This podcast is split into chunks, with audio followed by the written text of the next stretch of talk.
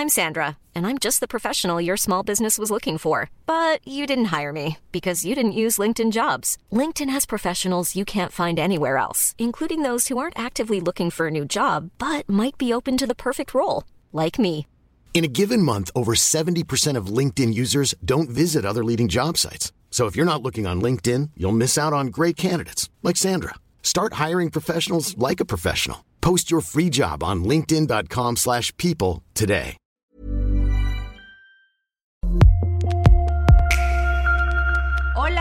Están? Estamos muy contentas de estar nuevamente aquí con ustedes un jueves más. En dado caso que estés en México o en alguna parte de este lado del mundo occidente y nos acompañes en nuestro live, saludcita con café en mano, porque nuestros lives son tempranos, se sabe, pero también si te encuentras en otra parte del mundo, buenos días, buenas tardes, buenas noches.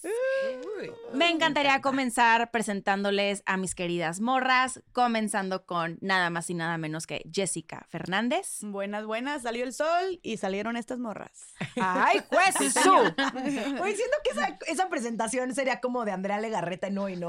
Buenos días, salió el sol y también llegamos aquí a este programa, señora bonita. Con ustedes, Saúl Lizazo. Oigan, ya déjenlo en paz. Ay, no, Ay, es muy guapo. Y luego les cuento algo, un Ah. momento Marta y Gareda, pero luego les platico. Quiero. Aquí a mi derecha, nada más y nada menos que Carolina Hernández Solís. Hola, princesas. Buenos días, México. Buenas noches, Guasave. El Guasave oscurece muy temprano. Por acá tenemos a Romina Sacre. Hola, ¿cómo están? Buenos días, les mando un abrazo. Y tenemos aquí, bueno, ya saben, a la que levante el capital erótico del programa.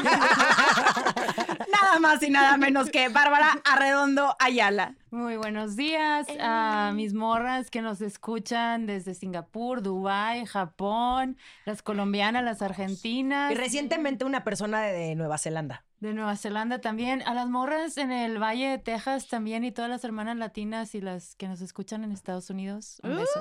Y a los cuates de la provincia. Arriba las morras Y internacionales. también de provincia, claro que sí. Andamos como que muy- ¿Cómo de que no? Andamos muy fraternas hoy, muy amorosas, muy saludadoras. Espero que ustedes también. Es correcto. Roberto Carlos muy orgulloso de nosotras. Yo quiero tener un millón. ¿No? Ok. Yo sí conozco a Roberto Carlos. a mí Obvio sí, güey. yo conozco la de- generacional estuvo durísimo. No, a ver, es que yo me sé la de la del amigo. Sí, no, no te secundamos. hermano del alma, realmente el amigo. Pedrito Fernández, ven. ¿No? No, ese es de no Roberto Pero Carlos. cantaba A Pedrito mí no Fernández, acuérdate, es que es otra vez choque generacional cuando Se la vino. cantó al Papa Juan Pablo correcto. II. Claro. Cuando salían con sus espejitos. Yo la conozco por eso, por el Yo papá también, Juan Pablo. Claro, Y, por y eso. lo cantó Pedrito. Tú eres un hombre aún, Tienes tienes alma de niño. No. ¿No canta así? Claro. Espérate, es que- bueno, les Bueno, este fue un gran repaso Carlos. cultural en el ámbito musical. Busquen las rolas también. Su respeto y cariño. No lo va a soltar, que lo sepan. Bueno, estoy esperando el respeto que le deben de tener a la moderadora. Ay, perdón, Ah, no te creas. perdón. Porque vamos a hablar del fracking. ¿De? Estuvo bien, verga, ¿no? que saltáramos a el fracking. ¿Qué es lo que piensan Sí, de ustedes las del fracking? pedreras. Vamos que se allá. presente nuestra moderadora, por favor. Ah, yo no me presenté. petatera. Yo creo que no requiero presentación. Si aún no saben quién soy, están mal ustedes. No, no se crean. Yo estoy bien. Yo estoy excelente. Muchas gracias por estar aquí. Yo soy Mariana, mejor conocida como La Chávez. Ya te lo Chávez. Muy bien. Yo, güey. ¿Eso qué, Qué horror, qué horror. O sea, Pero perdón. que borren eso por respeto a la chava. Claro que no. Con La Chávez, ya lo Chávez. Aquí estamos, gente. Güey, eso Muy nuevo bien. para tu La campaña merch. presidencial, güey. Eso en Con dado caso Chávez, que yo te lo me Chávez. decida lanzar. Es muy pegajoso ese jingle. Sí. Oigan. Oye, ¿y a ti se te ocurrió? Di la Claro, verdad. Por supuesto, por su pollo. Oye, pero la chava es como que cuando le conviene es muy joven y cuando le conviene tiene... 75 años. A ver, a mí me van a disculpar, pero en esta mesa no vamos a venir a exhibir. No, me van a exhibir. No, para nada. Bueno, ya arranquemos. Muy bien, favor, vamos a arrancar. moderadora. Y el tema del día de hoy empezamos con risas porque justo hacia allá vamos. Y es que queremos Siguiente explorar escena, llorar. todas Siguiente escena es que a mí cuando yo pequeña, esta herida de abandono. Claramente terapia no es muy suficiente. cabrona, Lo tenemos güey. que venir a poner en el podcast. A ver, que sepan que estas son nuestras sesiones de terapia. Bienvenidos a, nuestra sesión de terapia. Hay que reírnos y venimos a llorar. A, ver, siempre pasa eso que cuando decimos va a ser un tema chistoso, es el menos chistoso y sí terminamos llorando. Vamos a ver, ustedes van a ser testigos de cómo va, cómo resulta este experimento. Y quisiéramos platicar con ustedes de, pues, muchas cosas, pero principalmente de aquellas cosas que no nos dijeron conforme íbamos creciendo, pero también de lo que íbamos idealizando conforme crecíamos o las imágenes que teníamos de la adultez o de aquellos planes a futuro que de chicas decíamos, qué cosa más impresionante e increíble, vamos creciendo y decimos, "Mm, ¿sabes qué? No te creas. Y me encantaría abrir esta mesa preguntándole primeramente a mi querida Bárbara, ¿Qué son aquellas cosas que tú de chiquita idealizabas, romantizabas y que conforme has crecido dices, "Mm, ¿sabes qué? No te creas. De niña a niña, yo idealizaba ser astronauta. No sé si es porque también me gustaba mucho Rainbow Bright y Odisea Burbujas. Entonces me veía en el espacio también con Mimoso Ratón y Mafafa. y Musguito. Musguito. este, pero después creo que también sí tuve, y es real, por eso soy una obsesiva de la música, una fase de yo voy a ser rockera y voy a ser cantante, lo cual nunca pasó, claramente, pero sí sé tocar la guitarra. Y ya más grandecita, yo estudié relaciones internacionales pensando que iba a trabajar en la ONU y me di cuenta, yo creo que al mes dos de la carrera, que eso nunca iba a pasar y era lo último que quería en mi vida. O sea, pensaba si esto iba a ser tan burocrático y tan denso y tardarnos tanto tiempo para llegar a cosas que parecieran tan básicas y tan obvias a mis 20, 21. Sí fue, ahí sí como que se me rompió el corazón un poquito, que dije, ni de chiste en mi vida, no quiero y respeto mucho a la ONU, pero no es para mí. O sea, tenías la idea de la ONU romantizada. Muy romantizada. Yo sí. también, nadie más aquí la tenía romantizada. No, Eh, yo- nosotros estábamos jugando Yo sí. con lodo. Yo hacía pasteles de lodo cuando ustedes romantizaban la una, la ONU. Yo La sí, una y la pero otra. Y la hasta dos. hace nada, digo, o sea, la neta todavía no, hasta recientemente escucho de gente que trabajó ahí y que te dice, ay, güey, no es tanto como te la crees. ¿En serio? Sí. Sí, yo, yo también tuve romantizada la ONU. Y conforme crecí dije, "Mm, no te creas. Pero a tú, mí ¿por me qué? encanta la diplomacia también, o sea, creo es que, es un yo, era, yo era por ese lado. A mí la diplomacia, Me fascina. me, o sea, yo sí quería ser embajadora. Cuera. Pero Sí. porque, o sea, ustedes, ¿por qué les decepcionó? también. No, pues conforme fui creciendo también me di cuenta que responden a ciertos intereses, desde luego. Como todo, al Como final todo del al día. final del Y- día. Y también significaba, si yo quería llegar a la ONU, pues un desplazamiento, tenía que irme a vivir Sí, a Nueva. York o a Suiza y la verdad en mis planes no estaba eso. Que también luego es lo que va pasando conforme idealizas, que tienes tú un plan a futuro y vas creciendo y como que ah, todo lo que implica y e igualmente Justo. no te creas.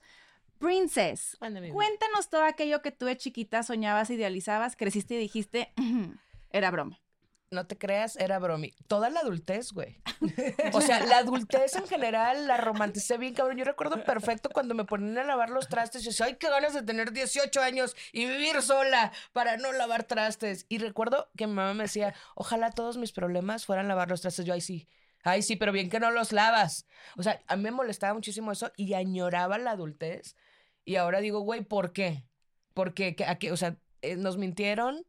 Está horrible el asunto, tienes un chingo. Ahora resulta que todo lo que yo quiero me lo tengo que pagar. y cuando decíamos de tu mejor recuerdo de la infancia, cuando no pagaba cosas.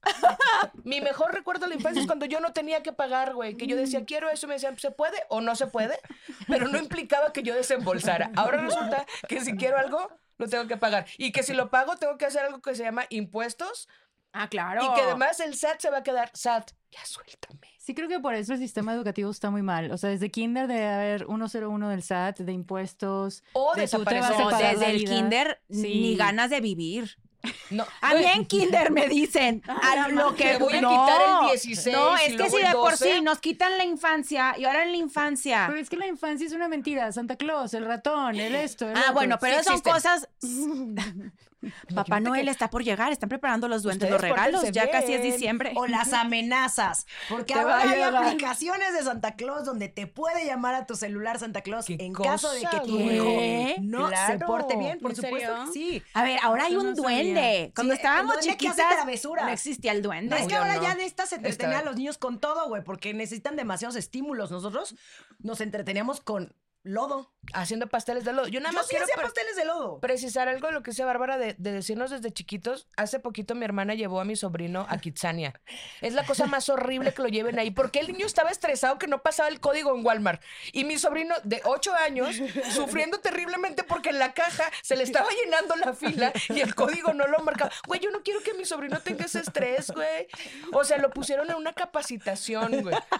Tiene 8, güey. Y resulta que tiene que juntar dinero para poder pagarse un dulce. No, A ver, no. Kitsania es el mundo de los niños, No, en paréntesis. es los es- de los- No falta que llegara el SAT y le dijera, tu cuenta está cancelada. No, Y lo que ganaste, ¿qué crees? Te lo Te lo voy a retengo. quitar, güey. Está congelada tu cuenta, niño de 8 años. No, güey, no quiero que a los 8 me digan que Ay, a mí sí me hubiera encantado No, Kitsania Yo quiero edad. di- di- di- vivir así, a menos Yo que nos iba patrocines, a- Kitsania. A Showbiz Pizza. Ay, Showbiz Pizza era padrísimo. Y, y el, de Monterrey luego a veces se queda atorado el oso. Prefiero ir a con la guitarra ahí tiesa. No. Sí, siento que un A Kitsania me gustado, capacitación. pero No, no. Yo sí fui a Kitsania y Pero estaba un padre. gran punto. Por ejemplo, en el Museo Papalo- en el Papalote Museo del Niño, toca, juega y aprende. Uno de las, una de las atracciones mayores, no sé si sigue existiendo, pero cuando yo era chiquita, era ir al súper. No seas mamón. ¡Qué estrés, ¿Por güey! qué, güey? No te alcanza para Obvio, llevas una lista. Pero eh, cuando era niña era, wow, qué increíble agarrar mi carrito y tomar mis propias decisiones de qué es lo que voy a pedir. Padrísimo llegar a la caja. Hoy no quiero ir al súper. Gracias. Llorando, se- dejando en la caja todo, pero ¿no? Eso está bien interesante. Te das cuenta de cómo cuando éramos niñas jugábamos a ser adultas y ahora que somos adultas lo único que quieres es tener las preocupaciones o los sueños jugar, solamente que tenías de un Güey, niño, güey. yo O sí sea, amo ir al eso está muy... Güey, yo me acuerdo ¿Eh? que... Yo ¿eh? sí amo ir al súper Se llama durísimo. Güey, yo no Me entiendo la gente que ama ir al súper. Me caga. No entiendo. Y la gente que dice que ir al súper es terapia es de que... Ay, amo ir al súper. Güey, sí No, a mí me gusta ir al súper, pero llegar a la Pero caja no no. cualquier súper, tengo que decir la verdad. Ok. Ah. Ella no dice No, en mentiras. general, la verdad sí amo la experiencia súper en general, pero obviamente... Sí, tiene que estar acomodadito y El bonito. HB es y del pues- HB, perdón. Patrocínanos, patrocina. El HB. Ahorita te volvemos a no es mencionar en este podcast. por el No, a ver, y si no es el City Market también El es una Market también. experiencia neta, sí. ir a comprar. Pues sí, Ay, pero no, el alcanza. el Chedraui. Selecto Me también. distraje por mi amor co- por HB con lo que iba a decir Jess. Amo Perdón. que, amo que todo el- ahora la conversación se está yendo a qué súper vamos. Si no nos gusta ir al súper. O sea, porque Como buenas adultas. Lo estamos haciendo porque estamos esperando quién llega y patrocina el asunto, Sí, ¿verdad? sí, sí, ya sí, que sí. dijimos todos sus Pasillo- nombres, ¿Tienes pasillo ancho? Bueno, no, yo ahorita le digo algo. Ok, Ah, perdón. Jess, No, nada más que mm, yo, ahorita hablando de jugar a ser adultas, o sea, yo me acuerdo que, güey, qué chistoso. La verdad, esto nunca lo había compartido y me da un poco de vergüenza.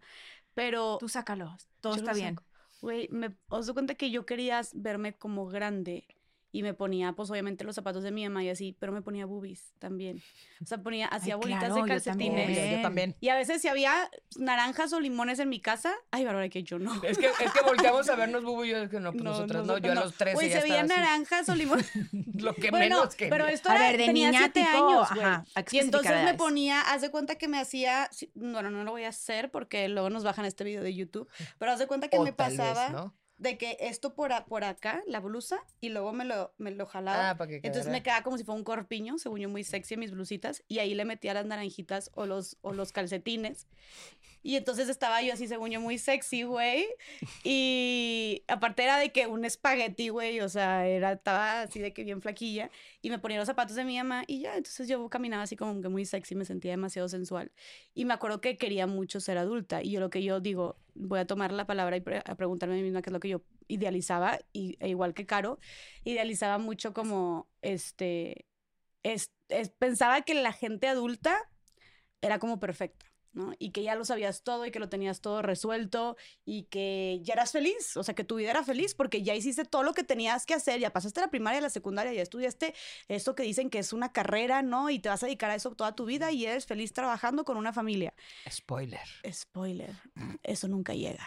No, sí llega, pero no tan fácil, ¿no? No, y, y, apa- y aparte, güey, nada No es perfecto. Más bien, nada es perfecto. O sea, más bien, ¿saben qué es lo que yo más me sorprendió al crecer?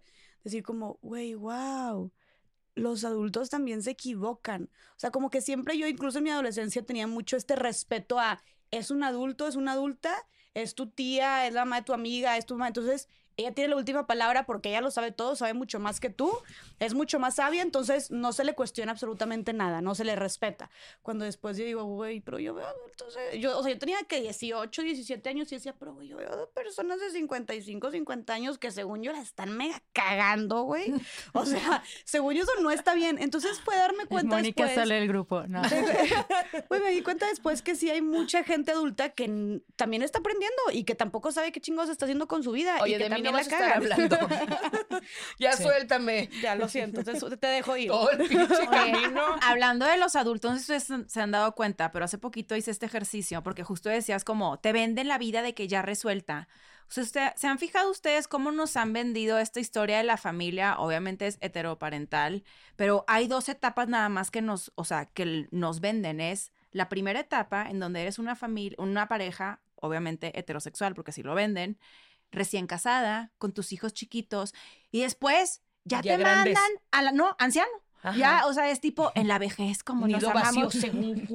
¿Dónde está ese momento entre la prim- o sea, pues cuando está recién casado, co- Pues ¿dónde ese está no el vende, inter? Ese, ese no, no vende. vende. ¿Por qué no vende Porque ese? estás lavando trastes, güey, llorando de que chingada madre, Oye, para que soy adulta. Pero es muy interesante esto que dices, Mariana, porque el, justo Brené Brown habla del día 2, que es esos momentos de la vida donde nadie te cuenta lo cabrón y lo vulnerable que podemos llegar a ser, ¿no? Te cuentan siempre el, no sé, la, la raíz del problema y luego cómo lo solucionaste. ¿no? Ya el éxito.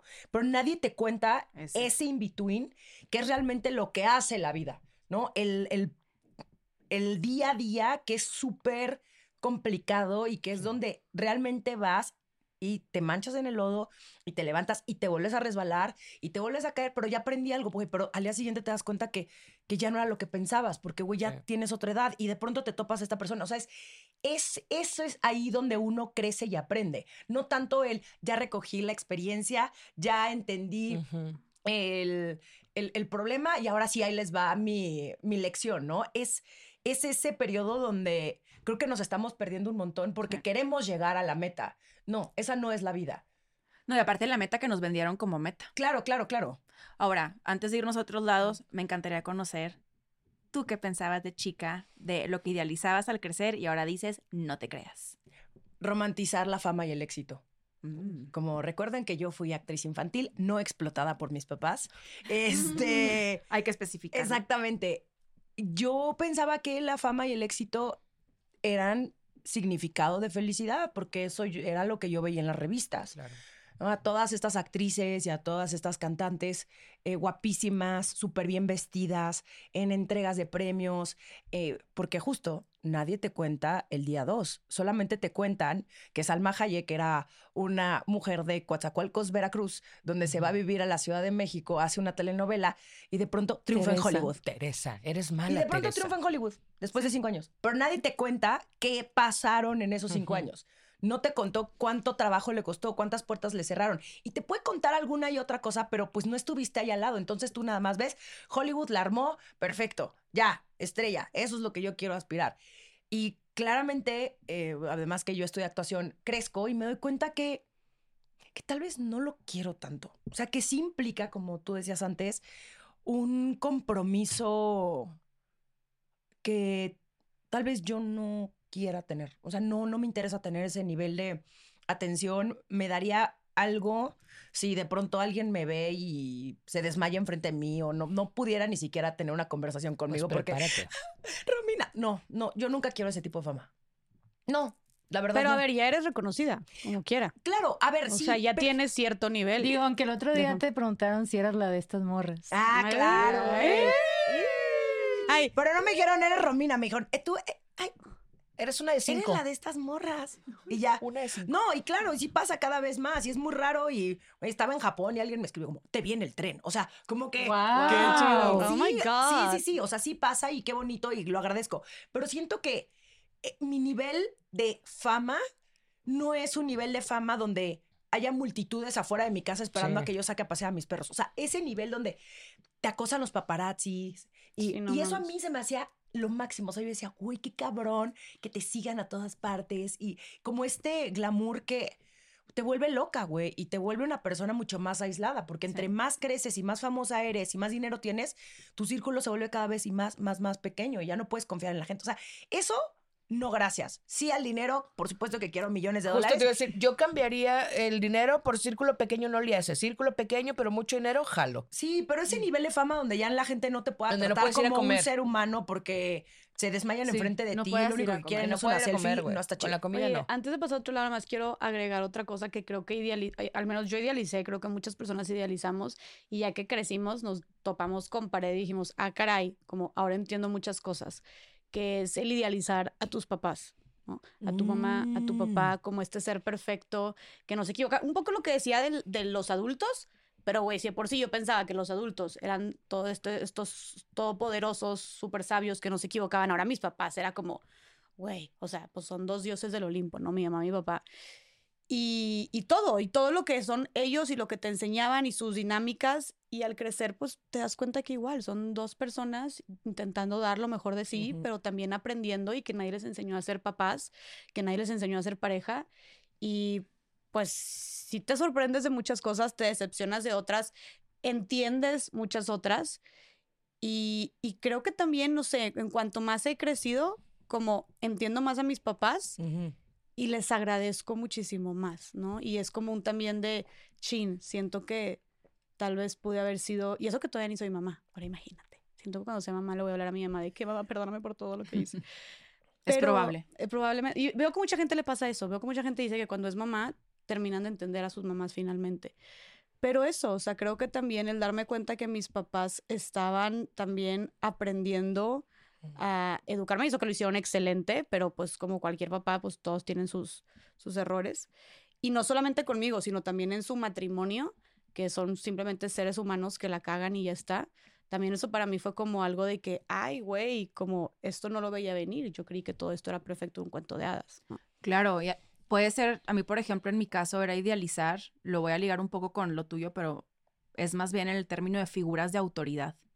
A mí me costó muchísimo bajarle la idealización a las figuras de autoridad. Ahorita que hablábamos de Roberto Carlos, me acordé con esa canción porque yo me sentía mal si cuestionaba o de pronto ya no idealizaba a estas figuras de autoridad, llámense los papas o las consagradas o los sacerdotes o inclusive cuestionar las decisiones que tomaban figuras de autoridad principalmente religiosas, porque aparte de cuando te meten todo este estigma y de la doctrina y el dogma de que lo que ellos dicen, lo que ellos establecen es lo que hay que hacer y el que tú lo cuestiones o lo refutes es equivalente a que tú estés mal y estés traicionando, es O que algo no tienes súper duro. suficiente fe, ¿no? Exacto, ahorita yo lo veía, no sé si vieron el documental de la Iglesia de la Luz del Mundo con a San Joaquín García. Uf, me qué cosa que tan está fuerte. Ay, no, no lo he visto. No lo he visto. Miren, yo les Fuertísimo. recomiendo muchísimo que lo vean, porque a mí lo más fuerte, de las cosas que se me hacen más fuertes, es cómo la gente sigue defendiendo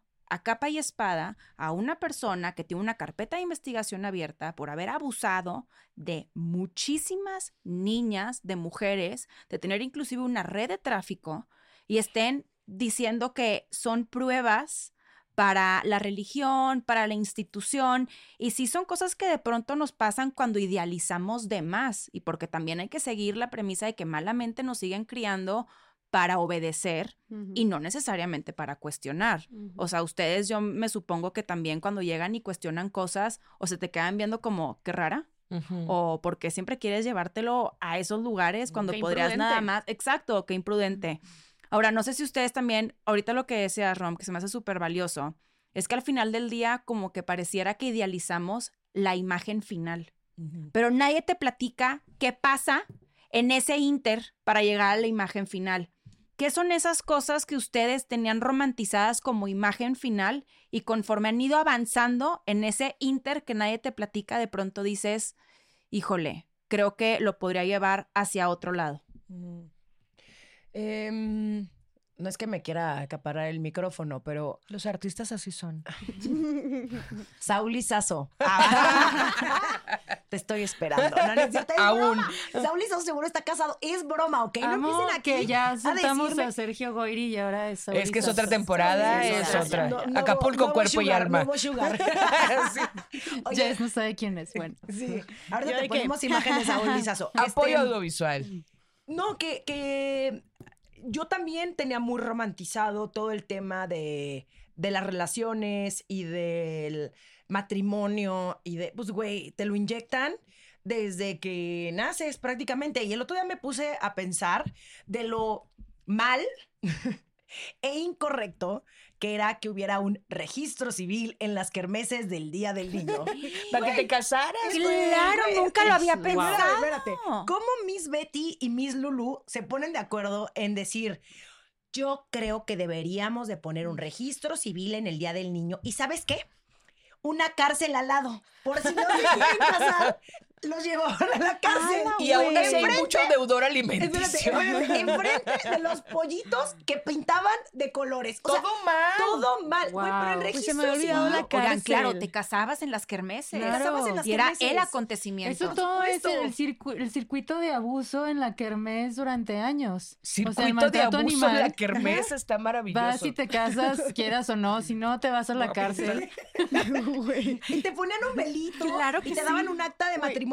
Y, A y ver, te te- el, hombre te O sea, esos sí decía, son ¿te quieres casar arreglados. conmigo? Exacto. Este, este puede ser un gran negocio, morras. Vamos a resignificar y dignificar las kermeses. Vamos kermeses, a, ¿Cómo sí. haríamos nuestras Pero, güey, tal vez eso ya no se haga, güey, ¿no? O yo esperaría que no, güey. Pero el otro día me acordé del del, ay, es que pinches viejas locas que están obsesionadas con encontrar el amor. No, no, no, no es nuestra culpa. Nos lo inyectan desde que nacemos, güey. Entonces, también si creces pensando que a los siete años es súper importante que Pablo, el niño que va tres lugares delante de ti en tu salón, tiene que pedirte matrimonio el día del niño y que además es súper emocionante que se acerque y te diga y vayan al registro civil juntos y te pongan un anillo. Qué cosa tan verdad es horrible, súper ¿no? enfermo, Aparte, que el día enfermo. del niño, güey. Claro, güey. Es súper enfermo. Entonces, como que no es, una vez más, no es nuestra culpa, pero sí es nuestra responsabilidad. Y este tema de la romantización, del cómo nos venden, ¿no? El matrimonio como el fin, ¿no? Y el principio de una nueva era, ¿no? Ay. Y yo lo veo y digo, uno, qué Ay. cabrón, porque además crecí viendo eh, muchas relaciones alrededor eh, de mí, ¿no? De Mis tías y mis tíos y mis papás, etcétera, donde yo también creía que eran sumamente perfectos y que era muy fácil. Y hoy lo veo y digo, güey, qué complicado es tener una buena relación. Sí. ¿Cuánto trabajo implica y cuánta incomodidad viene de estar con otra persona que uno no es de tu familia, ¿no? Entonces tiene otra educación, otros valores, etcétera, y que quieras estar con esa persona por elección. En mi caso, ¿no? Yo no estoy casada, entonces el día de mañana también me puedo ir y ya, ¿no? O sea, no, y casada también te puedes ir. yo sé, yo sé, sí. pero, pero de pronto, sí, pero de todas, es de pronto un poco más complicado para muchas personas. No Claro. estoy diciendo para ustedes, güey, pero para muchas personas el, Claro. El haber ¿cómo firmado, chingados sí, me voy a totalmente. divorciar, ahora voy a traer el estigma de la divorciada, Sí. pero además tengo hijos, entonces, ¿qué va a pasar con mis Y hijos? además cuesta. claro, cuesta, güey, esta casa, pues es de él. O sea, como que no es tan sencillo. Entonces, el, el que nos cuestionemos muchísimo también el, uno, que ni es la meta, ni es el fin, y que además es muchísimo más complicado de lo que te venden, güey. Porque incluso convivir con alguien bajo el mismo techo es un pinche pedo. Entonces, como que si empezamos a más bien a tener conversaciones de cómo podemos nosotras ser independien- económicamente independientes, de vivir antes, ¿no? Si, si hay la oportunidad de, güey, vivir tú sola para ver qué onda contigo y con la otra persona, después vivir juntos para ver si sí funcionamos y después tomar una decisión, eso creo que ahorraría Sí. un montón de divorcios y de separaciones, güey, al, al poco tiempo, porque es que no lo conocías, cabrón. O sea, No. esta, esta, este- esta idea también de el amor a primera vista, como si no lo pudieras controlar, como si sucediera, güey, eso no es cierto tampoco. Por le sucedió a todas las princesas de Disney. Obvio sucede. Sí, porque nadie nos contó el El de- Happily ah, vivieron After. felices para siempre. No hay ¿Para Cenicienta qué tal? 2, Ajá. no hay este, Blancanieves Blancanieves. 2, no hay Sirenita 2, no hay No. segundas Ajá, partes, o sea, ¿cómo, güey. cómo lo Sí, hay? Sirenita 2, pero es sobre su hija. Pero, ¿Ah, sí? ajá, ya te Sí, brincaste otra vez. Pero Ah, vamos a lo mismo, te venden la imagen exacto. final. O sea, te brincas, nunca te platican lo que hay Sí, si la en el Inter. tuvo problemas para embarazarse o no. O dolor de parto, exact-. Le pusieron espirudal. Si, le- si tuvo depresión postparto, si, quería... O el príncipe estuvo ahí también para agarrar, claro. Creo que por eso lo hizo también Barbie y Greta Gerwig, que yo sé que vamos a hablar más de esto en otro episodio, pero también lo quería poner nada más aquí sobre la mesa de sí las, las pocas opciones que hay donde sí hablan el in-between, que son una en un trillón. Y, y me, me está, o sea, las estoy escuchando, me está explotando la cabeza de cañón, porque ahorita que decías que, que, que era tu imagen del final, pues no, no- nadie nos dijo de todos estos, la vida es un trámite. Sí, O sea, nadie te dice. Es que justo yo creo que si te lo trámite. dicen, por eso te, ah, justo yo siento que no te lo dicen porque también te venden la historia bonita. Sí, el otro Y hay no mucha gente que no, exacto, es que el otro no es redituable, no vende y por lo mismo seguimos viendo todos los anuncios, ustedes piénsenlo. ¿Cómo se ven las personas que están en los anuncios? El- pero en los anuncios en qué? ¿En el En matrimonio? todos. Ah, no, o en la- todos, está sonriendo. Güey, la gente que come ensalada, alguien las explíqueme. personas que se ven en, en los Tiene un anuncios lechuga. ni siquiera reflejan la realidad de la mayoría de este país. Ah, aparte, no son- saben, sí, no son decía, representativos. ¿Cuándo has visto en la vida real? Digo, no estoy diciendo que algunas no canten o algunos no canten, pero así como que estés planchando, lavando, trapeando y cantando como Sí, o sea, Blancanieves, oigan, y mientras güey, estás haciendo los tú, los trapos. Pinol, pinol, pinol, pinol, fabuloso, todo A suena a nos fabuloso. O sea. Güey, los anuncios, ¿Quieres que hablemos bien de ti? Los anuncios de toallitas sanitarias. cantando, trapeando. Estamos extorsionando a las marcas. Oigan, los anuncios de toallas de productos de higiene femenina. O sea, Claro. güey, las toallas sanitarias de Cotex, Saba, ustedes eligen a quién mencionamos, dependiendo de sí, quién los han ido mejorando. Pero, güey, que pero, güey, Ah, no, claro, pero que no, sale la morra correr. brincando, tipo corriendo un triatlón y es como, Sonriendo. El endometrio, identifico. mamón. De que me encanta este día. Estoy eh, de que putrificada, güey, en posición fetal cuando estoy en mis Me voy a días. petrificar me ahí. tengo que drogar, güey, para, o sea, drogar Oye, con las medicinas. Oye, Luego y- andamos sacando cosas de contexto y, güey, eh, o sea, güey, no, no estaría corriendo un maratón, no estaría con el pie aquí, güey, haciendo pilates, o sea, en mi jeta, de que no, me explico. Entonces, bueno, es lo que volvemos de los... Ana Julia Yeye tiene un stand-up muy chingón de eso porque habla justo de cómo cuando estamos eh, menstruando y la gente dice, güey, pero puedes correr y puedes subir y puedes bajar. Es como, güey, se está des- desgarrando por dentro cosas, ¿no? Entonces, y esto provoca que mucha gente piense que las personas, las mujeres que tienen eh, ovario poliquístico, que tienen mucho dolor, es como, no te creo porque puedes correr y puedes hacer mil cosas, ¿no? Entonces, pareciera que no es tan doloroso porque nos lo han dicho los comerciales en los, en los anuncios. pues. Además, la sangre no es roja, es azul. Siempre lo ¿Cómo, ponían güey? azul. Y ahora creo que ya las ponen Ya, rojas. ya lo ponen, ya lo ponen en las toallas sanitarias como rojo. Pero, Pero por mucho tiempo era como... Ya sabes, güey, muestran la toalla y como azul. Sí, güey, de que, como- que soy un marciano, güey, que estoy No, son menstruando. muchas azul, o que- imágenes que nos distorsionan, ¿no? Igual azul. está cuando recién das a luz y la foto de la mamá. Es como, a ver, realmente eso no es lo que sucede, ¿estás de acuerdo? Pero luego también es, es impactante cómo esto termina, sí, forjando una parte de lo- nuestras aspiraciones o inclusive de identidad, que puedes sentir una culpa por no estar tú cumpliendo con la imagen que te vendieron que debe ser. Güey, bueno, y ahora eso súmale ahora redes sociales. Esos No, son anuncios. Ahí vamos, vamos a ir allá. Ok. No sin antes, quiero que primero externen si alguien más romantizó las relaciones o el amor. Yo creo que todas. güey. Yo la verdad no, porque nunca me vi con nadie. Siempre me vi como muy yo en el mundo independiente. No era un tema porque no es como que niña seré gay. No, no, no pasé, no fue esa mi experiencia.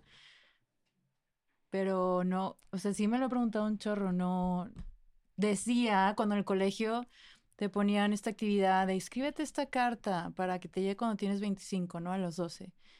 Y yo anotaba lo que sabía que iban a anotar mis amigas también, de que cuando tenga 25 voy a tener tres hijos, voy a estar casada, pero para no sentirme fuera Ujú. o que no pertenecía, pero pues en realidad yo lo que quería es, yo quiero estar por el mundo, quiero vivir en, otra, en Nueva York a lo mejor, quiero viajar, quiero construir, quiero hacer esto. quiero- Y esa parte no la, no sé si a lo mejor ahora como adulto es probablemente es porque si soy gay no lo había representado. La neta no tengo idea, pero no era una construcción que tenía en mi cabeza. Qué cabrón que siempre lo tuviste muy claro, Bárbara. Sí. O sea, hay muchas cosas que, que has compartido aquí en el podcast que siento que, que me hubiera mamado tener esa claridad de, de quién era yo y no tanto en quién me debería de convertir, pero que realmente no soy yo, ¿sabes? No, güey, a mí ahorita. O sea, a esta, no digo en la, no cuando estaba chiquita, sino ahorita la claridad que tiene para, para verse en adelante es muy Sí. cabrona, güey. Y sabes también es que yo no dimensiono, Sí. güey. Bárbara es la, es la sabia, es la, es la bruja Y- sabia. no, y también- tu mano. Aquí ya está, ya. No, y también hay una cosa bien importante que tenemos que mencionar, que te hayan inclusive permitido soñar e idealizar esas cosas, porque hay muchísimas niñas que pueden tener esa claridad y pueden tener esos ideales y en cuanto los externan en su círculo más cercano, lo primero que Se los hacen es que se apagan. lo reprimen. Sí. Yo les voy a platicar una anécdota que me pasó hace como dos años y aprendí muchísimo y ahí me di cuenta y dije, claro, yo estoy también siendo parte de esto. Eh, bueno, ya saben que tengo mi tienda. Llegó una señora, pero pues no, tiene, es de, pues me, me van a matar, de 42 años. O sea, en la flor de la vida. Yo sé, exacto, sí. Em, tiene hijas y era la boda de su hermana. Entonces, pues estaba buscando aquel vestido espampanante y demás. Y le digo, qué padre, aprovecha. Como que ella me está diciendo que quiero aprovechar ahorita que puedo usar un vestido que me quiero lucir porque es mi hermana. Y yo le dije, pero pues también tienes hijas y tienes hijos y también te vas a poder lucir en ese momento. Y me impactó su respuesta, dije, wow, claro. Me dijo, es que no, porque si yo ahorita estoy poniendo mis expectativas en mis hijos para que ellos tomen esa decisión en sus vidas para yo lucirme, yo estoy mal. Porque yo no tengo garantía si mi hija va a llegar y me va a decir, mamá, yo quiero ser astronauta. O mamá, yo quiero ir a estudiar biología a Washington. O quiero hacer X o Y cosa. Y yo esté esperando que ella cumpla mis expectativas para yo lucirme.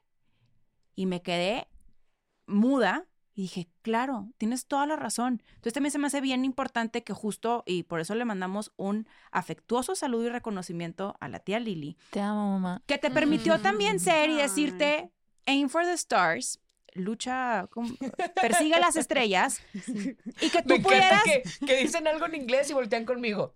¿Cómo se dice la gente? ¿Cómo la gente de tu color dice esas cosas? Claro que no.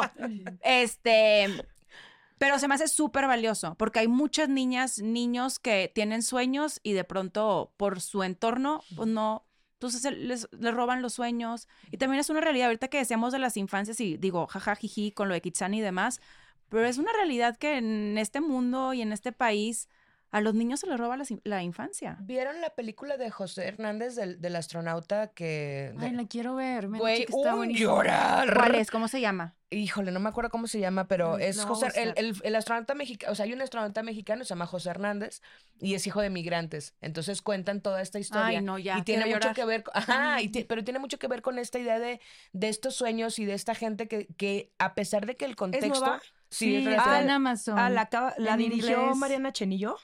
En inglés No se llama. A Million ver, Miles Away. ¿Quién la Ahorita- dirigió? A ver, déjame ver. Estoy casi segura que la Está, dirigió está Mariana increíble, güey, porque te pone eso de que cómo hay personas que aunque su contexto no les haya dicho, no les haya permitido, no le, o sea, no haya nadie más que esté ahí, siempre tienen una idea mucho más, eh, más arriba, o sea, Increíble. y está bien cabrón porque además lo apoyan un montón, que eso es lo valioso, o sea, o por lo menos en esta historia pues lo cuentan muy bonito de cómo también su papá y su mamá fue como que él siempre, sí- siempre supo que quería ser astronauta. Ale, Ale Güey, sí, sí. ¿Cómo ¿Cómo? se llama? ¿Cómo? A un millón de millas. Esa. Y la dirigió Alejandra Márquez. Híjole, ya la quiero Está ver. en pues, Amazon. véanla, está No te vayas muy lejos, güey. Eufrosina. O sea, También, Eufrosina. Claro, que les permitieron soñar, una niña, que este, en este caso fue su maestro, ¿no? Como ella dice, que le permitió soñar y saber que había algo más allá de su montaña y que le permitió entonces también decir como quiero algo más que casarme o que me casen más bien a los 12 años como mi hermana que a los 13 años ya era mamá y fue cuando se viene a Ciudad de México, se viene a Ciudad de México con 100 pesos, ¿no? Yendo en contra de toda su cultura, de todo lo que su familia esperaba de ella, de toda su educación, de todo lo que veía a su alrededor en su montaña. Era una niña que estaba soñando y que se atrevió a seguir sus sueños. Pero incluso luego hay, hay personas que ni siquiera tuvieron a alguien que que creía, por ejemplo, Mare, el, el otro día claro. platicando con ella, Mare Advertencia, que amamos.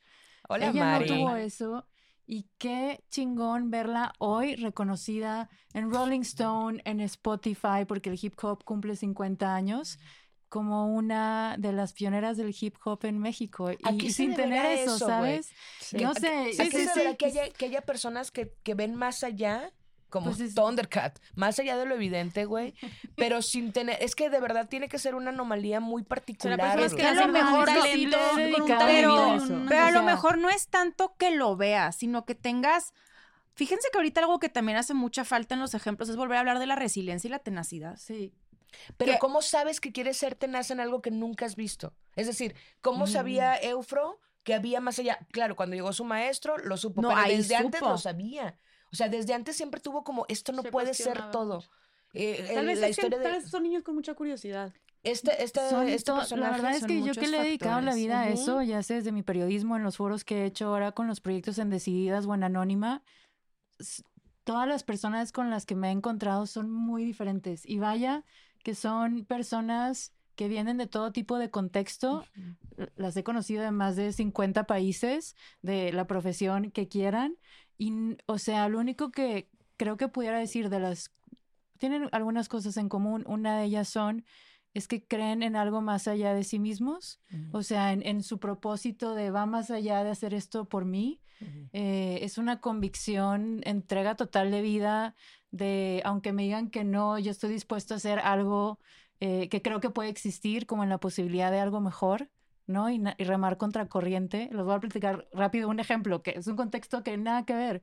Eva Sadowska es una polaca que sus papás eran psicólogos y cuando estaba Polonia en posguerra y había mucha gente que, que terminó sin casa, había indigente, había mucha gente de droga- drogadictos. Posguerra después de la Segunda Guerra Mundial. Sí. Eh, decidieron, ellos tenían una casa en el campo, o sea, vivían en el campo y decidieron que cuan- cuando Eva era niña junto con sus hermanas, recibir a todas aquellas personas que no, no podían conseguir un trabajo o que eran eh, mal vistos por ser drogadictos o habían eh, sido trabajadoras sexuales y que eran rechazados por la comunidad. Entonces todo el mundo le decía a los papás de Eva, ¿por qué está recibiendo esta gente? Van a influenciar a tus hijos, van a a lo mejor abusar de tus hijas o van a enseñarles un mal camino en la vida. Y creciendo les dieron una segunda oportunidad a todas esas personas y de volver a ser parte de la sociedad. O sea, hubo un proceso de reinserción social. Y hoy Eva dirige la fundación. Y Eva, pues digamos, era, era un contexto, a ver, estamos hablando súper distinto y era de niña. Y así podría decirles de empresarias, de periodistas, de activistas, hay de todo, o sea, Pero cantantes. ella tenía el contexto. Es que eso es mi, mi, mi, mi duda genuina es, o sea, ella tenía un contexto y lo aprendió. Pero luego ves gente que, Que no que, tienen que sus eso. papás hacen eso y lo último que quieren es saber de eso, ¿no? Esto es que lo último que quieres O sea, hacer tiene es que ver lo con algo que traes dentro, 100%. pues. O sea, Yo creo creo esto que... esto que dice Bárbara es muy cierto. Estos papás que han logrado, han hecho hinches don chingones y los hijos son unos pendejos, o sea, la verdad, o sea, no Tú sabes quién necesariamente eres. no no necesariamente porque lo veas en tu entorno, hay mucha gente que no lo tiene dentro, no tiene esa motivación, Sí. no tiene algo más grande que ellos, ¿no? Por lo que quieran que, que quieran ver materializado, o sea, esa pasión, ese fueguito, ese drive o como le quieran llamar, esa intensidad, no todo el mundo lo trae, güey. Y la presión para muchas de esas personas, no me puedo sí, imaginar de claro. cargar ciertos legados, ciertos apellidos. Ay, yo ya los tampoco nunca- perdón. No, Pero pero, sí, es sí, que sí, sí, hay mucha cierto, gente que dice, cierto, yo, es yo cierto, qué voy a hacer si de Succession. quién ven, sí, ¿qué, qué- qué lugar tengo yo en el mundo si mi papá o mi mamá hizo esto Sí. o mi abuelo? Sí, todo tiene un costo. Ay, oye, ya me sentí mal por haberlos pendejado. No, no, no, pero a hay ver, hay, de- sí. hay todo tipo de casos, güey. Como ya que sabemos sí que, hay chile mole y pozole. Sí. es están los bien conocidos juniors que se les llama a estas personas que, güey, pues estos chavos que nada más Nepo Babies. salen a, o sea, se encargan de las empresas de sus papás, pero las terminan haciendo caca y en quiebra porque, pues, güey, como Sí, tú yo- dijiste, no hacen nada, son unos pendejos, son unos Sí, huevones. porque no los enseñaron a trabajar, güey. Y también están estos otros que, güey, pues, ajá, su papá es tal artista o tal doctor súper reconocido, arquitecto, sharará, eh, y, güey, ellos dicen, pues, no quiero. Y a pesar de que el papá es como, no, tienes que estudiar medicina, o tienes que también ser abogado, tienes, te vas a quedar con la firma de la familia, te vas a quedar con la empresa. Es como, y si no, y, y ojalá in- o sea, incitáramos más a estas personas a atreverse a decir, papá, yo no quiero, yo no quiero hacer lo que tú, lo que tú tienes planeado para mí. Ahora, también una realidad es que, e insisto, tenemos la imagen final de, ejemplo, estos hombres, mujeres ultra exitosos en el ámbito empresarial per se, que es el que me voy a orientar. Nadie te platica que también hay un costo enorme. No ves a tu familia, no tienes tiempo de calidad con los tuyos. Entonces ahí de pronto también es, pierden muchos, porque eso de llega tu papá a cenar contigo un martes, pues no existe porque tu papá tiene que estar trabajando todo el día y anda por todo el mundo. O tu mamá también. Yo conozco eh, a una mujer extraordinaria, Blanca Belina Treviño de Softec, y vive esa vida. Sus hijas son, mis respetos para sus hijas, las quiero mucho. Pero justo te platican y te verbalizan que esa es la vida y nadie te platica el otro lado.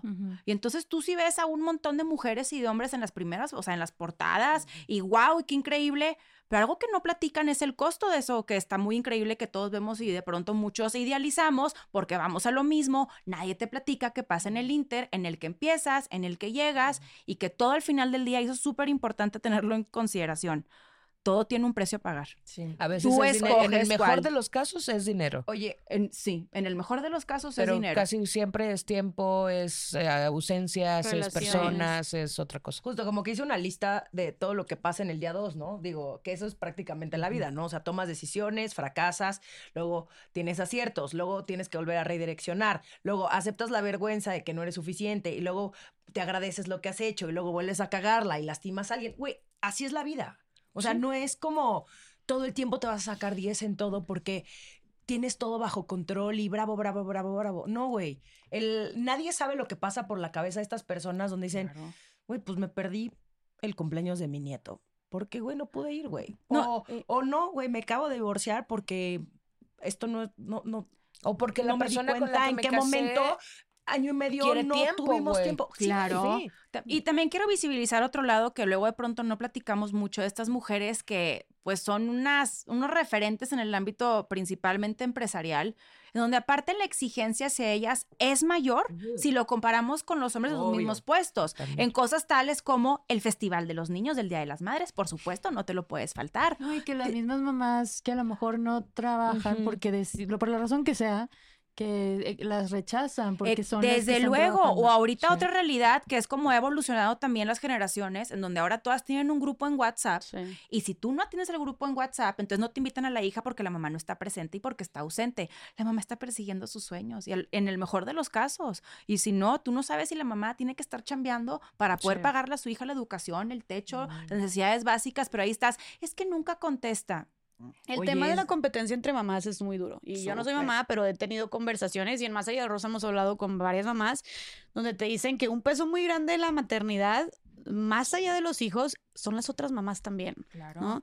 Eh, lo que dices de los grupos de WhatsApp y el cómo entre mamás es como, pero ya viste cómo lo mandó a la escuela, pero toda despeinada, pero toda sucia, pero te tendrías que ir disfrazado y, o sea, el pobre niño ni, ni cuenta se dio porque la mamá, o sea, y una, una vez una invitada en Más Allá del Rosa dijo que que ella le agradecía mucho, seamos más como esas mamás, si eres mamá, a una la- a la mamá de una amiguita del kinder de su hija, que como sabía que ella estaba en friega trabajando siempre, nunca pelaba el grupo de WhatsApp y ella le mandaba siempre por aparte los de que, oye, mañana tu hija tiene que ir vestida así, oye, Ay, tienen que llevar una merienda, no sé qué, y ella dice, gracias, de que sean, seamos más como esas mamás.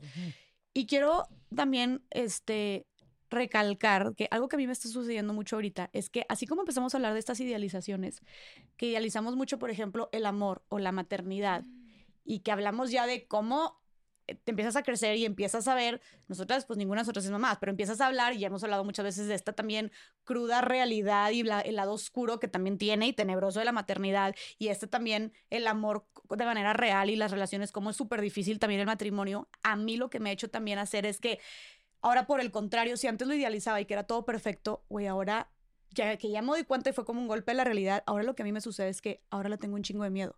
O sea, ahora lo veo como muy, Sí. que siento que tampoco está padre, o sea, que siento que también tengo que ponerme más en un, lado más balanceado, porque ahora es como, no, güey, pero es que los matrimonios ya todo el mundo se divorcia, no, pero es que el matrimonio no funciona, no, pues es que el matrimonio es una chinga y, y realmente conoces tus problemas y porque todo el mundo te lo dice, tus problemas en el matrimonio se van a triplicar, cuatriplicar y la maternidad, ¿no? Y yo, entonces, yo, entonces yo le tengo miedo al matrimonio, le tengo miedo a la maternidad y es como chingado, ¿sabes? Entonces ahora fue el golpe de realidad y ahora estoy hasta del otro lado. Ya no pienso que es lo más perfecto, sino ahora pienso que también es algo como una trampa, ¿no? Entonces siento que también tiene que haber un balance en eso. Que ahí también para eso te ayuda mucho tener buenos ejemplos. Yo, por ejemplo, en el caso muy particular de la maternidad, para mí ha sido algo durísimo. De hecho, quiero que tomen nota el que tú estés con una mujer y le preguntes sobre su maternidad, su decisión de tener hijos, que para cuándo y demás, es algo que está completamente fuera de lugar y absténganse de hacer esos comentarios porque aparte nunca saben lo que está pasando la persona a la que tú le estás haciendo ese comentario y que eso es porque es que no se me ocurrió nada más que decir, nunca pierdas la valiosa oportunidad de, guardar silencio. Pero justo es eso. Y a mí, por ejemplo, en el caso de la maternidad me ha cambiado muchísimo. Uf, mi idealización ha sido otra por completo. Pero siempre hay muy buenos ejemplos. Y es nada más también buscarlos a nuestro alrededor y decir, oye, claro que los hay. Hay excelentes ejemplos de un buen matrimonio en dado caso que te quieras casar. Hay excelentes ejemplos de una maternidad, una paternidad consciente. Y creo que más bien luego eso pasa, como que radicalizamos mucho todo y en esta era de los extremos está muy mal. Oye, yo quiero decir algo. Ay, perdóname. Nada más, en este punto, eh, radicalizamos, generalizamos, nos caemos en absolutismos. Muy y mal. ahorita que hablábamos de los hombres, y yo sé que nos escuchan ya ahora 8% de morros. Y bienvenidos, todos morros. aquellos hombres morros. o que o, Morrites. o las morras que, que también pues a veces le comparten este contenido a sus parejas, sus esposos, sus novios. Todos esos hombres que Sí. cual sea tu- su contexto que, que buscan y que sus espacios libres son también para contribuir, para apoyar, para hacerse presentes. De verdad, gracias. Y son un ejemplo. Sí, sí son. Y, y es importante también decir, porque luego caemos en estas trampas de todos los hombres son malos. Y no es cierto, hay muchísimos hombres que también eh, están, ¿no? Queriendo ser y contribuir para que haya armonía, para que funcione una familia, para que funcione su trabajo, etcétera, etcétera. y Solo- que ah, también sí, esos, ajá. perdón, y que también esos hombres están rompiendo Sí. los paradigmas, están rompiendo lo que les dijeron de cómo tenían que ser, de qué debían de hacer, de cómo debían de comportarse y que también está bien cabrón, güey. Es que justo, ¿qué pasa si ahorita hablamos un poco, digo, aunque no sea nuestro, nuestro punto, pero de lo que hablas, la idealización que tienen los Claro. hombres? Sí. O sea, Oye, la, res- la carga que tienen también. Yo quiero decir algo antes de que se vaya, porque si no ya no va a tener este sentido Vamos. mi idea. Que, a ver, tú hablas de ejemplos, ¿no? De cómo podemos ver eh, justo la maternidad o las relaciones, etcétera. Y sí, por supuesto que ayuda muchísimo ver a una pareja feliz o, o una pareja feliz que te cuenta el behind the scenes, etcétera. Pero creo que más bien aquí el consejo es, güey, ¿qué herramientas tienes tú hoy para conocerte? Porque es lo único que te va a ayudar a salir Perdón. del pinche hoyo. Para entender que, güey, no vas a ser la mamá perfecta, que una vez más la vas a cagar, pero que al mismo tiempo, güey, va a ser una experiencia individual y que quién sabe qué chingados, güey, en el momento en el que tú tienes un hijo, ¿qué te va a tocar aprender, güey? Entonces, más allá de, claro, Sí. lo que te platiquen o no te lo platiquen, eso es a mí yo creo que lo que más me da miedo de la maternidad. Digo, yo a mi decisión está tomada, ¿no? Pero el que te pueden contar lo mejor o lo peor, pero que yo no voy a saber cómo es, güey. Entonces, ¿qué puedo hacer? En vez de preocuparme, el, el, el- tener miedo, es, ¿qué estoy haciendo yo hoy para convertirme en una mejor persona? Para conocerme mejor, para no transmitirle traumas a mi pequeño, güey. ¿Y qué estás haciendo también en caso de que tú decidas tener una pareja? ¿Qué estás haciendo tú también para crecer, para comunicarnos mejor, este, para tener estos acuerdos clarísimos, los límites? Oye, en caso de que tuviéramos un hijo, güey, vamos, a te- ¿nos gustaría tener un hijo? Sí, nos gustaría tener dos hijos. ¿Dónde vamos a vivir? ¿Cómo lo vamos a educar? O sea, esas conversaciones son las que se deben de tener, porque el miedo no es que no lo vayas a sentir, pero yo creo que hay mucho que te puede quitar el peso de encima de decir, estoy preparada, no lo sé todo, pero por lo menos sé que voy a hacer lo mejor que yo pueda. Y eso, porque ahorita nos fuimos más a la parte romántica, yo creo que para quienes están construyendo sus negocios o tienen sociedades y están empezando negocios con amigas o entre amigos o en familia o se están metiendo a algún negocio, esas mismas conversaciones tenerlas con o el sí. lugar donde estás entrando a trabajar, porque pues qué expectativas tienes de mí, ¿Qué, con qué quieres que cumpla y qué no, y en cuánto tiempo le voy a dedicar a esto. Es lo mismo y creo que a veces disasociamos tanto, ¿no? Como, y lo decíamos en un episodio, lo la, la vida personal de la laboral, pero esa chamba de ese trabajo interior que tenemos que hacer, lo tenemos que hacer para todos los espacios que ocupamos. No, y hablar, y hablar de dinero, y hablar qué pasa si nos divorciamos, y qué pasa si tú el día de mañana te quieres ir a perseguir tus sueños, güey, a Los Ángeles, y yo me quiero quedar a vivir en la Ciudad de México. O sea, todas esas cosas, por más que sea, "Buh, Romina, qué party pooper, estás rompiendo la burbuja. Romina, buh. Sí, la burbuja de lo romántico. No, güey, se tiene que hablar. ver, O no sea, la tienes que romper tú. Güey, ¿qué, qué va a pasar con esta casa que compramos los dos? O sea, te tienes que preparar para lo peor. Oye, bueno, una yo soy esa persona porque cultura de, conversación- pre- de prevención. Claro. Tuve una conversación con una amiga, una muy querida amiga, saludos a Sof, que ella me lleva 20 años o veintitantos años. Y tiene ya dos hijos adolescentes y la verdad es que ha sido también para mí una maestra de vida en muchas maneras. Y está bien padre porque somos amigas, pero ella me aconseja de muchas, de muchas formas. Y ella me dice también como, me, me sirve mucho hablar contigo porque también entiendo más a mis hijos, ¿no? Y no me ve como una hija, sino como una amiga, entonces está chido. Y estaba yo hablando de que, pues, de Farid, este, pues ya llevamos un buen rato juntos, y estábamos hablando y estaba preguntando, ay, ¿y qué, han, ¿y qué han pensado? Y no sé qué, y no voy a entrar en muchos detalles de mi vida personal. Pero empezamos a hablar, a tener estas conversaciones, porque obviamente, este, Farid y yo hemos llegado a tener conversaciones de que, ay, sí, y si es anillo, y que el anillo, y que cuándo, y que dónde, y que no sé qué. Y Sofía me paró en seco y me dijo, oye, a ver, espérame, o sea, antes de estar hablando del anillo y de detalles de cosas de anillos y del compromiso y de fechas que sí o lugares de boda, etcétera. ¿Ya hablaron de los hijos? ¿Ya hablaron de cuándo quieren tener hijos? ¿Ya hablaron de todas estas cosas que tú dijiste de las finanzas, de la educación, de la religión, eh, de cuáles van a ser los roles de en casa? Y fue como, em, o sea, dije, pues sí, pero no tan profundo, pero estoy segura de que, no, no, no. O sea, es algo que tienes que aclarar con él y creo que muchas veces nos vamos, para las que estamos como tal vez en esta etapa de que si entre que tus amigas te están casando y tú también estás viendo, nos vamos mucho por las cosas superficiales y los temas más este, prontos de, ay, sí, que si el anillo y que si la boda y que si los preparativos y que si las despedidas y no sé qué. Y es como, hay muchas otras cosas, como me decía Sofía, que importan mucho más cuando estás hablando de matrimonio y tienes que tener estas conversaciones antes de estar preocupándote Completamente. de qué chingados el anillo, no, o sea, esas son las conversaciones que tienes que tener. Eso por un lado, por otro lado, aunando eh, a lo que dijiste tú, Bárbara, de cómo los hombres ya están, este, y reconociendo mucho a los hombres que también ya están en- de- adentrándose al eh, trabajo privado en casa y cooperando también. Hay, unos, hay estudios recientes que también indican que hoy por hoy los hombres están mucho más presentes que nunca en la historia en la paternidad. ¿No? O sea, los hombres están tres veces más que lo que estuvieron sus papás presentes con sus hijos. Entonces eso es algo muy bueno, porque no solamente para los hombres, sino también para, para sus hijos e hijas, ¿no? Ay, para las para toda la sociedad nos sirve que haya papás presentes y conscientes. Entonces, bravo por eso, ojalá siga sucediendo. Y por otro lado, en el tema de la maternidad, vi un reel que me encantó, que justo ahorita que estamos como hablando mucho de la realidad de la maternidad, es, mucha gente te dice como, esta chava decía, es mucha gente cuando estaba, está embarazada o acaba, acaba de tener a mi bebé, yo decía como, ay, no, sí es pesado, pero decía, no, y espérate a que empiece a gatear. Y luego, no, y espérate a que, le, a que se enferme por primera vez. Y espérate a que empiece a caminar. Y espérate cuando tenga tres años de que todo eso, y espérate, y espérate.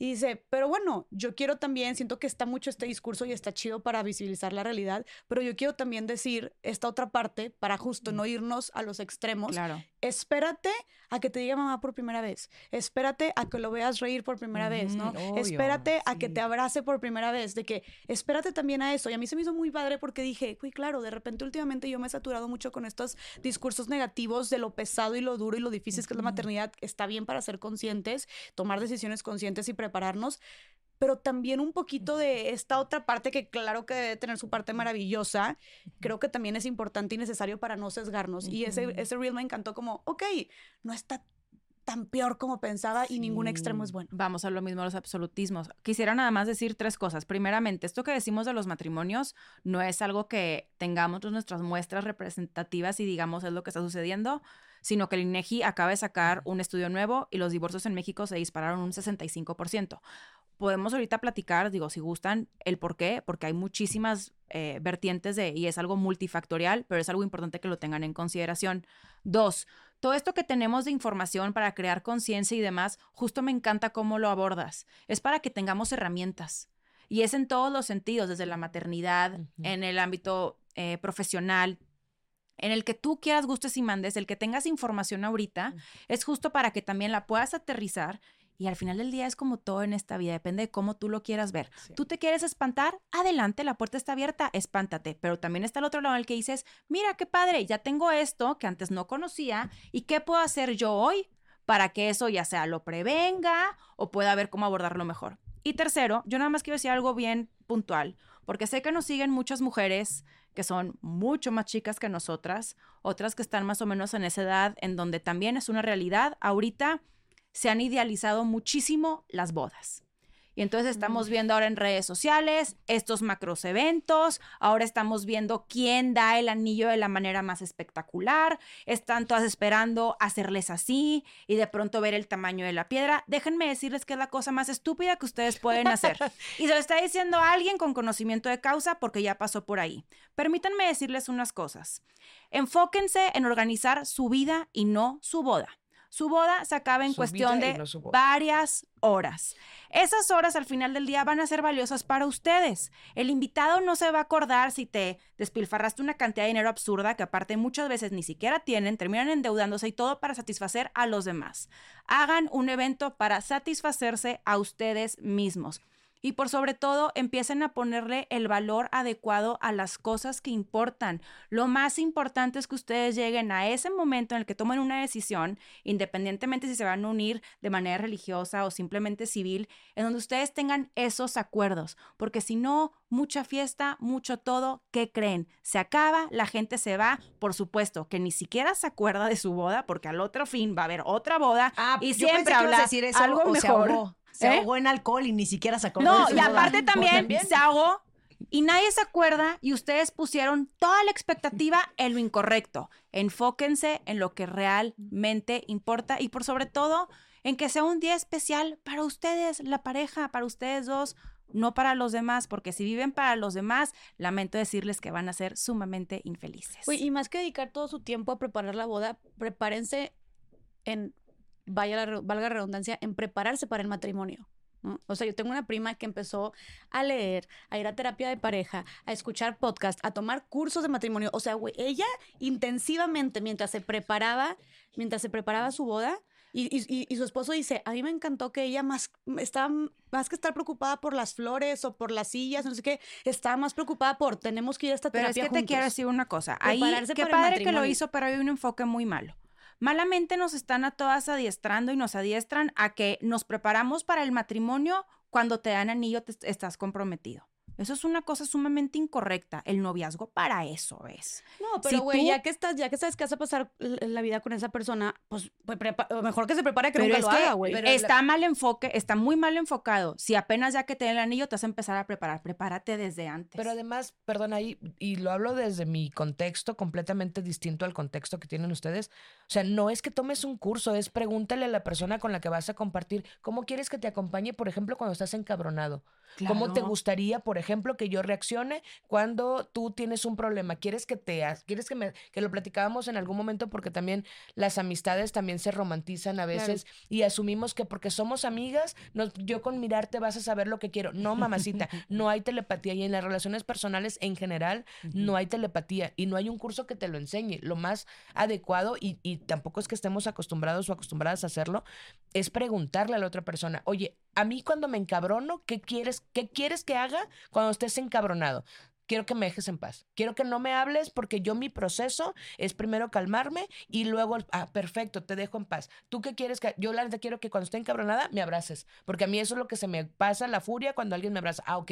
¿Tú qué quieres? Yo quiero que me lo digas el chile. Yo quiero que me lo digas con cuidado. O sea, ese tipo de cosas que no estamos acostumbrados y acostumbrados a hacerlo porque porque no nos enseñaron a construir relaciones. Nos dijeron que se iban a ir Incluso- dando. Y a veces no lo tienes saber, claro. Yo creo que hacer la pregunta, ¿cómo te gustaría que pueda decir? La verdad no sé porque no he pasado a lo mejor por algo que me vaya a sacar de mi centro, pero que me preguntes en ese momento y me des la oportunidad de decidir y compartirte o me des el espacio para tomarme el tiempo de decirte, Sí. también se Cuando vale. Porque a es lo mejor ni quieres, sabemos cómo sí. vas a reaccionar ante Es que algo. eso Que es también súper importante. En esos espacios, o sea, vaya, yo creo que cada quien lo puede llevar como sea mejor para la persona, para la pareja. Y lo pero que le dé muchas paz a veces- cada quien, güey, y también. Lo que le funcione más a cada quien, pero muchas veces en esos espacios, en esos cursos, en esas terapias, justo es cuando se hacen estas preguntas, ¿no? ¿Qué es lo que tú esperas? Este, ¿Cómo te sientes más acompañado? ¿Cómo te sientes cuando tal? O en terapia de pareja, por ejemplo, y ahorita que hablas de justo prepararte desde antes, este, yo por ejemplo empecé a ir a terapia de pareja con Farid.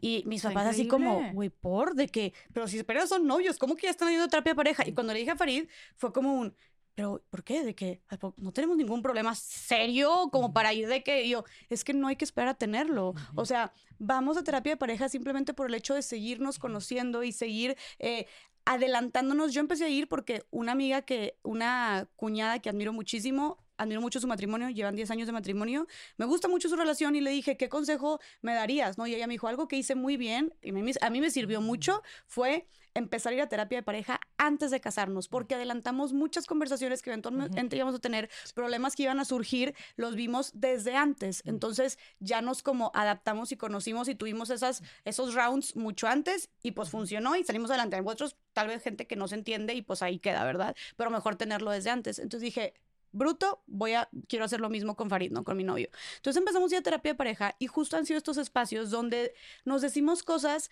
que es que de otra manera, y malamente, tal vez deberíamos hacer este espacio, pero de otra manera no nos preguntaríamos, ¿no? O sea, conversaciones que no tendríamos en la cotidianidad. Lo ideal sería tenerlo. Pero ha sido muy padre y lo he conocido muchísimo más. Y claro que han salido también cositas que era como, ay, güey, espérate, yo no sabía esto, no. Pero es chido. O sea, prefiero Está estar teniendo padre. esto ahorita a que surja después ya con dos huercos. Es ¿me justo a explico? lo que voy y quisiera igual nada más bien rápido. Hay muchas personas que no pueden costear una terapia de pareja. No requieres ir necesariamente un terapeuta, sino date esos tiempos de intimidad en donde sí profundicen y haz esas preguntas incómodas. Yo también digo es una prevención también para ti. Ve a esos lugares donde normalmente no vas por no incomodar o porque por no es el momento, a por miedo, miedo, exacto. dijo, es que, y si me contesta sí, algo que no exacto. y si no quiero, quiero, güey, mejor no lo quiero voy saber. a tener que dejar. Pero eso es también, es una falta de prevención Claro. total. Y más o menos a lo que iba ahorita que te decía que me parece que lo mejor es prevenir hacerlo desde antes.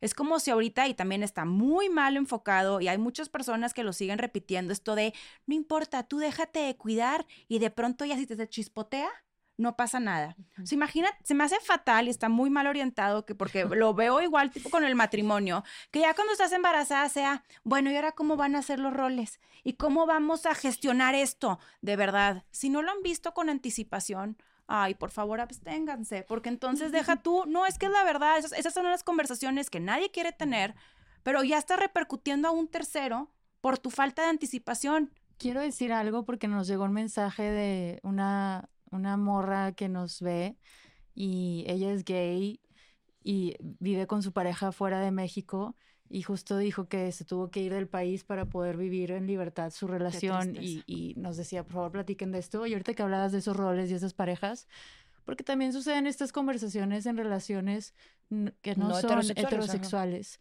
Y también la gente de afuera, cuando no es eh, parte de la comunidad LGBT y que pone un juicio sobre quién va a ser la mamá, o quién más, y quién va a ser la figura más papá, pero si son dos. Y si son dos hombres, pero quién va a ser la más femenina. Y entonces tú, ¿cómo le vas a hacer? Porque en esos roles que también Sí. se, se tienen que conversar y que la gente de afuera está gestionando una presión de, pero ¿cómo es que se van a casar? Pero el matrimonio, quién Sí. sabe qué. Entonces sí quiero reconocer ¿Quién también es la eso. mujer?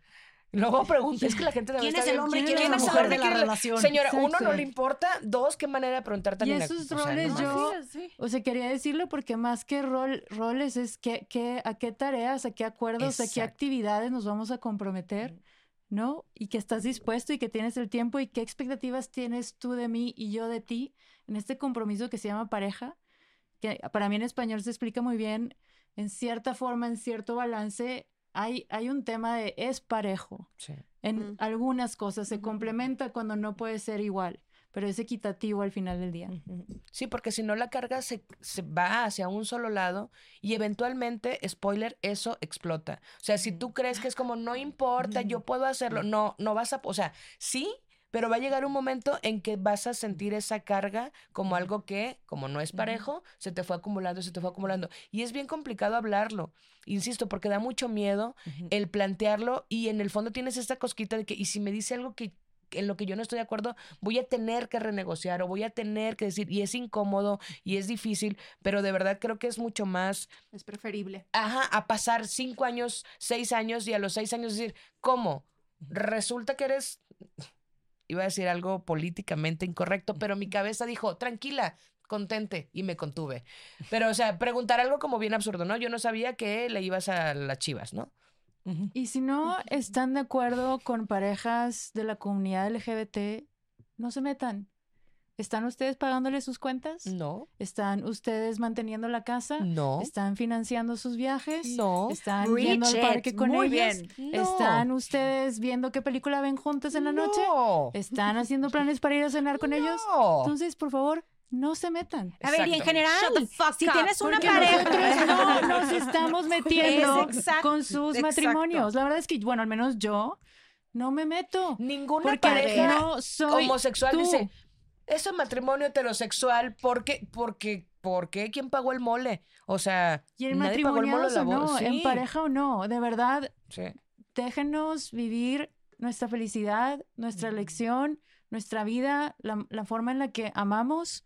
Nosotros no estamos opinando sobre cómo ustedes aman y qué planes deciden y en qué casa quieren vivir o, que O se si tengan- cuántos hijos, o Imagínense si- que se tienen educan. que ir a otro país para vivir está su durísimo. relación. Un abrazo a esa morra que muy. Ay, sí, te mandamos mucho Y abrazo amor. a todas nos las morras que están en una situación parecida. Exacto. Sí, todos Y- los morros. Y déjenme también. nada más Sí. resumírselos. Si, al- si ustedes o alguien que ustedes conoce tiene el tiempo de ponerse a emitir juicios sobre las decisiones de terceros, díganles amablemente y de manera muy enérgica que se ocupen. Ay, pensé que ibas a decir que vayan a chingar a su madre. Yo también dije, pues que se vayan a la... Ah, no, ¿ah? Oye, También. la importancia de trabajar, ¿no? La importancia de Pues mantenerse ver ocupado. nuestra lista de libros que tenemos Haz ahí que recomendamos. Haz algo, güey. Haz algo. No, Ocúpate. sí, de, de verdad. A ver, todas las relaciones humanas implican un cierto grado de incomodidad. Y ni modo.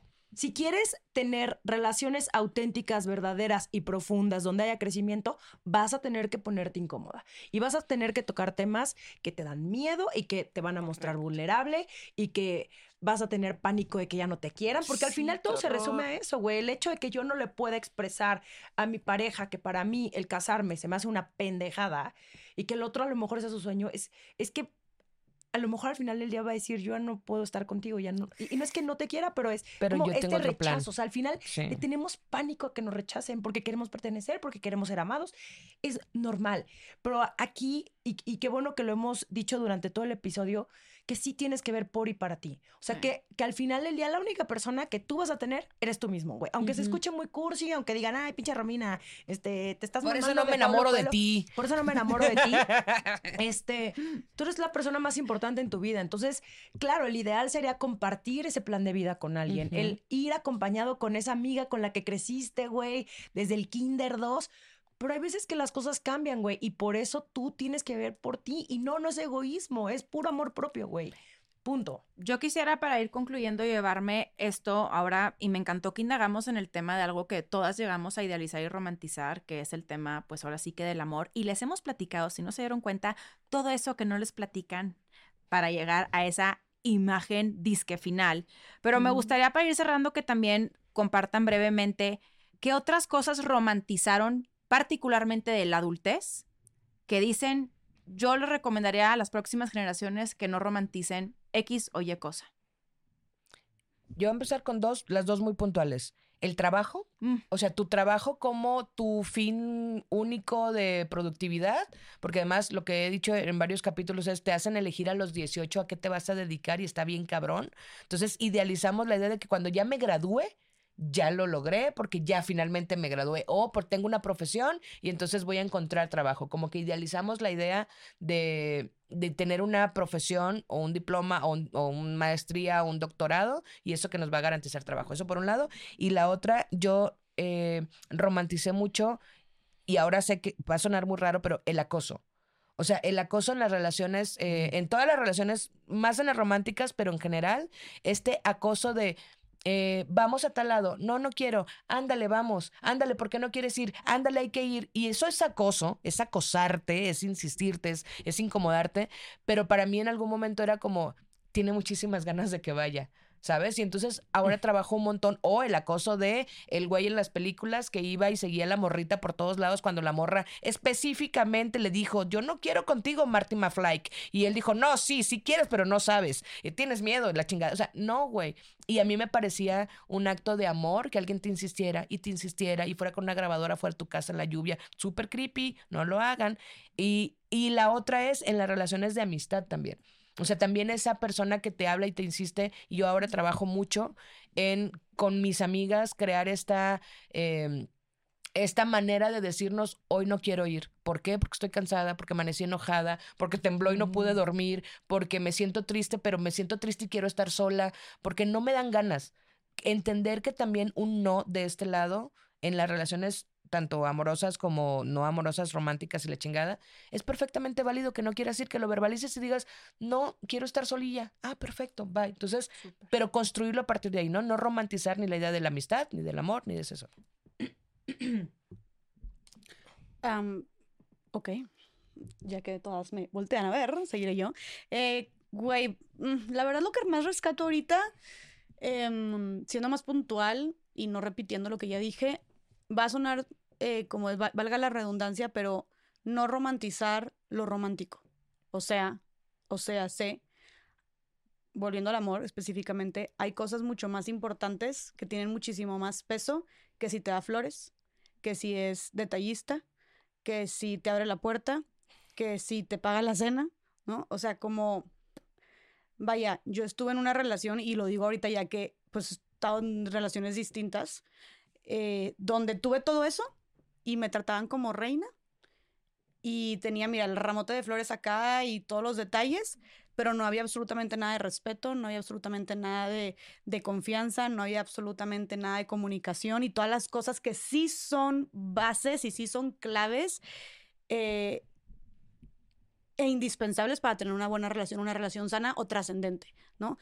El como de repente, y creo que tal vez ya lo hemos hablado antes, pero cuando hablas de una relación en pareja, es mucho más importante que te sientas cómoda con la persona, que puedas decirle cómo te sientes, eh, sin miedo a cómo vaya a reaccionar, ¿no? Sin miedo a que se lo vaya a tomar personal, este, que puedas apoyarte en esa persona, que te pueda ver llorar, que te pueda acompañar. Eso es mucho más importante a que si te trae flores o a que si todos los días te dice un mensaje hermoso de buenas noches, de buenos días, o a que si te dedica canciones románticas o a que si te abre la puerta. Vaya, siento que justo creciendo con este tema del amor romántico y lo que vimos en las películas, pensamos que esa es la mejor forma de conquistarte y esa es la, lo único que indica que tienes un amor verdadero, ¿no? Y bonito y que te quiere de verdad. Cuando, por ejemplo, Farid, él no es muy detallista, que digamos, pero tiene absolutamente todo lo demás. Me siento tranquila, me siento en paz, me respeta, me escucha, me apoya, me acompaña, me consuela. Güey, está bien, le puedo perdonar que no me traiga flores cada, no sé, cada mes, cada que cumplimos meses, ¿no? O sea, vaya, y me ha costado mucho, un chingo, güey.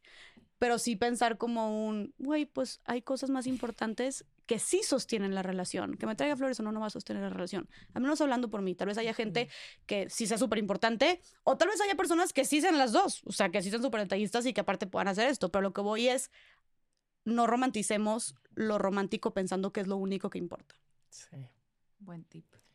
Eh, me encanta esto que dice Jess, porque mi novio es muy parecido. Probablemente no sepa cuándo es nuestro aniversario, sabe que es en mayo, pero no sabe exactamente bien qué día y lo tiene que ver en su calendario, pero yo sé que si hoy me pasara algo, sería la primera persona que iría a ayudarme o que sé que cuento con él incondicionalmente. Entonces el amor se ve de distintas maneras y el tú saber que esa persona es incondicional para ti, creo que es muchísimo más que suficiente. Y otro, el, el romantizar el emprendimiento. Porque ahora vemos que es muy fácil y muy sencillo y que eres un pendejo que no estás emprendiendo.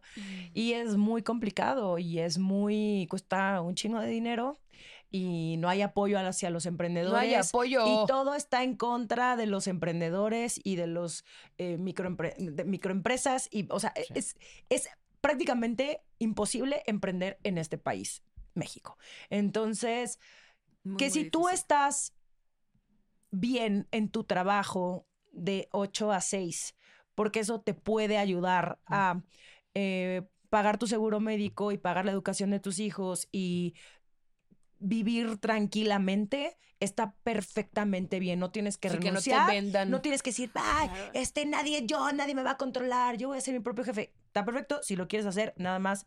El día 2 es muy cabrón, es súper duro porque nadie te cuenta de todos los pedos que de pronto pasan ¿no? por tu cabeza, donde quieres tirar la toalla, donde no te alcanza, donde tienes que pedir un préstamo, donde no sabes cómo vas a llegar a fin de mes y que también se vale Sí. incluso decir, intenté absolutamente todo y ya no puedo seguir así. O sea, también se vale tirar tu emprendimiento por Y la regresar. ventana, no te hace un fracasado, no te hace una persona cap- eh, menos capaz, te hace una persona inteligente que estás viendo por ti y por tu fin, por tus finanzas y pues güey, a veces no las cosas no salen como deberían de salir y punto, y no pasa nada. Y Sí. también el necear de que No, estuvo tengo que res- 15 años en su emprendimiento y hasta el 15 año, güey, chingón, o sea, también hay gente que Sí. puta tiene esa paciencia, esa resiliencia y habrá otras personas que digo, "Mm, tal vez a mis 38 años quiero tener estabilidad, Estabilidad, económica sí. y quiero un sueldo. Entonces, todo se vale.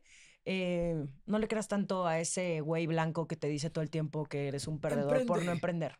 Sí, de Sí. hecho, nada más bien rápido, a nuestra generación nos vendieron mucho esa idea, como que tu máximo para aspirar es ser tu propio jefe. No te platican las letras chiquitas de eso y tampoco lo que hay entre que llegas a esa imagen final. Y también que sepan que estar, o sea, ser empleado meramente una empresa tiene bondades increíbles como prestaciones de ley, aguinaldos, repartición de utilidades. Tu salario fijo, güey. Salario fijo, O sea, no tienes exactamente. que Eso es tranquilidad. las vacaciones, sí, tienes- y todas a- aquellas exacto. empresas que sí respetan también. Y si no lo tienes, la está ley. la ley federal de trabajo que te respeta. Sí, o sea, aquí háganse Exactamente. la pregunta es, ¿qué quiero yo? Sí. Punto. Introspección, por favor. No, bueno, y también aparte, ¿qué quieres tú? ¿Qué puedes hacer? Porque habrán muchos Por que eso, dicen, sí, sí. quiero ser mi propio jefe. pues sí, pero fíjate que nadie te ha platicado que te- la- vas a, tienes que estar dispuesto a perder y perderlo todo para, como dice el anuncio de Nike sobre el fútbol femenil, ganarlo todo. Solo que no está garantizado el que lo ganes todo, sí está más garantizado el que lo pierdas y no lo recuperes.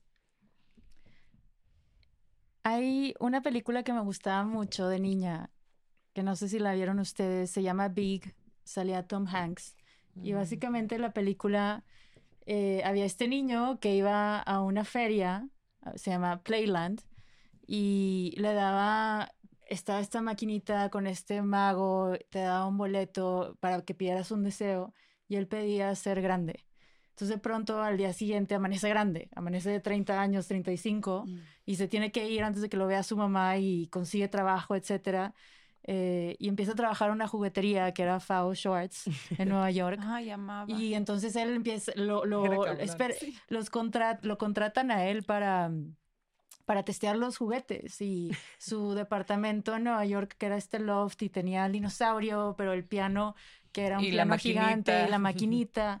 Y esa película me encantaba porque yo de niña la veía y decía, qué padre, yo ya quiero ser grande para también tener mi pinball y tener todas mis arcade games y mi Showbiz Pizza y Te Disney en casa, mi Orlando y Magic Kingdom y Epcot Center ahí todo en un lugar. Y creo que creo que romantizar la vida misma nos hace mucho daño y a la vez em, sí la vida es muy difícil, pero es muy bonita y se va muy rápido. Y creo que es algo de, de lo que yo siempre hablo. Y entonces, cuando nos agobiamos tanto por, los, por las cargas que enfrentamos cada quien en nuestros niveles y nuestras capacidades y que nos pegan y que nos duelen y nos cuestan, pero no nos damos los espacios también de disfrutar la etapa en la que estamos viviendo. Para mí eso es big, es nunca voy a volver a tener ocho años, nunca vamos a volver a, a tener esas infancias o vivir una adolescencia y este creo que la vida nos presiona para ciertos milestones, Sí. graduarte y casarte y entonces luego tener hijos y cómo va a ser tu casa mientras la vida pasa y y de pronto pues ya, estás grande. O si es que tuviste la suerte de llegar a una edad adulta y mayor, o, o a lo mejor se te fue la vida muy temprano. Dejamos romantizar la vida y hay que vivirla más y aprender a, a disfrutarnos y reconocer que la etapa que vives va a pasar y que todo pasa. Y, y eso para mí es, es big, es también del otro lado, no tengo por qué perder la capacidad de sorprenderme, de querer jugar, de si estoy con Igor, mi perro, y que me haga reír aunque esté estresada, o quienes tengan hijos. ya va a llorar Bubu también. Pues es que sigues llorando, Bubu, yo no puedo comerte así. Este, porque esos momentos se nos van y estás pendiente de que entonces qué va a haber o le compro al hijo y que se vea bien y que sea perfecto o a la hija. Y saben qué, pues de pronto ya crecieron y yo veo a mis sobrinos y digo, ya, ya están grandes. Yo también ya estoy más grande, ¿no? Y si no valoro y mi vida gira siempre alrededor del trabajo porque estoy romantizando mis proyectos o lo que quiero hacer, pero no las conversaciones que hoy puedo tener como con ellos o con ella, o sea, mis sobrinos y mi sobrina como tía. Y, y también sí darle ese tiempo de calidad de a lo mejor cosas que a mí me hubiera gustado que me dijeran de niña o de niño o de adolescente, por, porque querían hacer parecer que las cosas están bien y la vida es tantas cosas en vez de una cultura mucho más de prevención y de disfrute, eh, o así, o, el, o así son las cosas.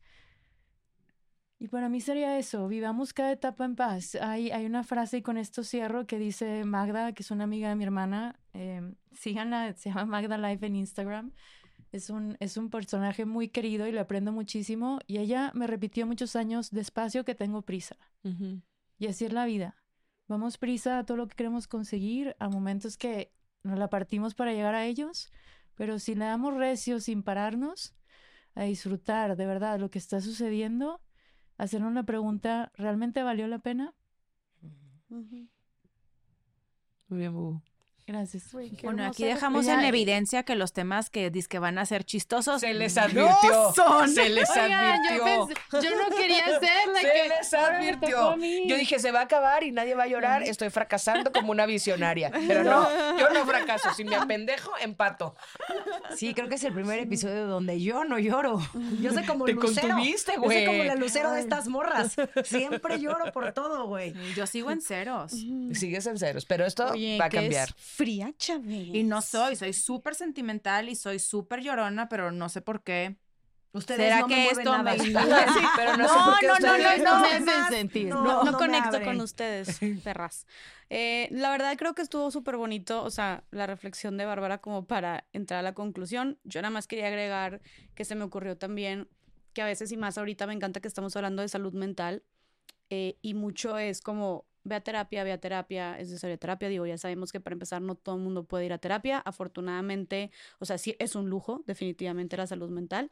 Afortunadamente también les invito a, si quieren ir a terapia y no pueden costearla, hay muchas instituciones, asociaciones que también dan estos servicios de manera gratuita o con pagos muy simbólicos.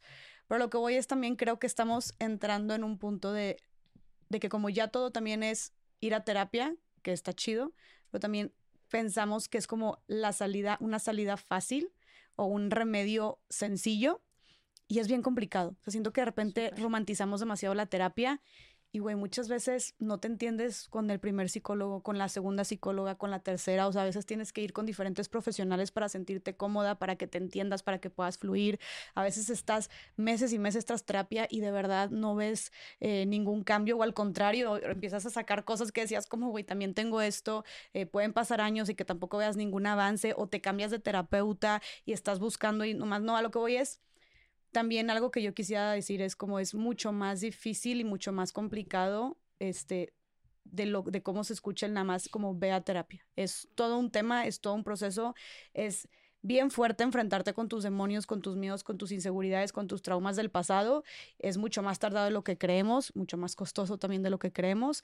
Entonces, pues sí, creo que cualquier persona yendo a terapia o queriendo empezar un proceso de, es que sepan que No, güey, no, no, va a sus- no va a suceder que vas a ir a tres, cuatro Magia sesiones no de terapia y vas No a es como entender, Big, no. te va Ajá, a iluminar el rayo definitivo, y ya eres una persona completamente sanada, lista, preparada para combatir la vida. No, la verdad es un, es un trabajo bien difícil, un proceso bien difícil de introspección empezar a ir a terapia y creo que cualquier persona eh, decidiendo dar este paso debe ser consciente de que va a requerir muchísimo esfuerzo y muchísimo trabajo. Es correcto. Yo para cerrar quisiera platicarles que yo romanticé la idea de que en la adultez pues ya la habías librado, ya fregaste y tienes que llegar a un punto en el que eres plena, debes de saber perfectamente qué quieres hacer, por qué lo quieres ha- hacer y debes de tener todo resuelto. Y me he dado cuenta que no hay cosa más equivocada y más errónea que eso. También me pasó mucho que yo me, me enamoraba de mis propios planes, de lo que yo hacía respecto a las diferentes etapas de mi vida y me di cuenta que era una manera también de boicotearme. Y lo que traer a la mesa, porque también hablamos mucho de adultez y estoy segura que muchas personas que nos escuchan de pronto están ahorita escuchando y diciendo, yo no termino de identificar quién soy, ni qué quiero hacer, estoy perdida, no encuentro mi brújula y que sepan que está bien. Y que sepan también que aquí estas cinco morras nos hemos visto perdidas, nuestra brújula se ha tenido que orientar a otros lados, pero todo sale. Y todo sale siempre a nuestro favor. Nada más hay que estar constantemente trabajando por ello. Y si de pronto no te sientes bien, te sientes apagada, también está bien. Y es que justo estas romantizaciones e idealizaciones son muy nocivas también para todos, para, como mujeres, como hombres. Yo ahorita no pensé que existiera esto y se van a reír mis generaciones mayores. Nos Pero- tocó a Romina y a mí en los hombros. Y nos hizo así como, Como de que tía. bueno que yo estoy lejos. a las tres. Pero yo estoy por cumplir 30 años y yo No nunca mames, pensé ve- que no habría qué una mal. crisis de los 20. Y sí existe. Y de pronto sientes que te... Y es, yo sé que estoy mal y lo estoy trabajando, pero empiezas a sentir que... Se te va en la, la vida, torre, dice. ¿se te va? Sí. Claro. Yo sé, no, yo No, sé que sí, estoy claro, mal, sientes, pero claro, sé que no, muchos no lo es que estés sienten. Y te voy a decir aparte algo. Yo lo siento y he concretado lo que me he propuesto y estoy en un lugar en donde yo he querido estar porque he trabajado desde que tengo 15 años para estar donde estoy. Pero yo sé que hay muchas mujeres que nos escuchan que tienen mi misma edad o están más chicas y no están donde quieren estar. Y que sepan que está bien, la vida no se acaba, hay mucha vida más. Y como ejemplo, vean a estas tres mujeronas que tienen aquí sentadas. viejas y mira, haciendo cosas. Y No, que incluso más grandes que también Sí. están en ese Sí. mismo lugar. incluso más grandes que se reinventan conforme crecen, Ya que también se vuelven a perder. bajó El efecto de lo que Del me ha botón. puesto el Pero esto es súper cierto. Y por sobre todo, algo que he aprendido que también tuve que quitar de, rom- de romantizar e idealizar y que creo que hay que seguir romantizando e idealizando es esta idea de que hay que vivir la vida hoy, no pensar en el mañana, no pensar en el pasado y vivir plenamente, porque si algo yo les puedo asegurar es que lo único que tenemos asegurado es ahorita. Lo de mañana, quién sabe, y qué desperdicio estar nada más preocupándonos en el mañana cuando hoy no lo estamos aprovechando al 100. Entonces, sin más, espero Mm. que a todos ustedes haya gustado tanto este tema chistoso que dejó de ser chistoso por Se un momento. avisó. Se les avisó y que igualmente ustedes, al igual que nosotras, se cuestionen lo que han romantizado, lo que han idealizado, por si son cosas nocivas, que salgan de ahí y también inviten a los suyos a hacerlo. Sin más, No, ¿dónde no, no. están? Y síganos. Ah, es súper importante, disculpen. Píquenle like, comen, tienes que compartirlo, no a cinco, vamos, ya duplicamos el número, a 10 morras. Recluta a 10 O morras. sea, esto es Herbalife, olvídate. Sí, no, no, no, no. Es Piramidal, esto es Herbalife, o sea, piramidal. adiosito, ahí se ven. Estamos para decirles, comper, que ahí les vamos. Síganos Porque en tenemos todas- una misión, Chávez. ¿Cuál es? ¿Dónde vamos a estar? Ah, Se va a acomodar mis chavos. La misión es que vamos a llegar a todos los rincones de este mundo para vernos presencialmente. Y yo sé que muchos nos han pedido sus meet and greets. Bueno, ¿qué creen? Estamos con toda la disposición de hacerlo, pero requerimos de su apoyo para hacerlo una realidad. ¿Y de dónde vamos a estar entonces? Ah, la prioridad así hizo facto es vamos a estar en el Times Square y no porque paguen- paguemos por estar ahí, sino porque nos van a poner ahí. Porque ustedes están ayudándonos. Ustedes van a, ver este ayudarnos contenido. a que eso sea una realidad. Ahora sí, ¿dónde están sus manitas? Manas. No a la romantización. John.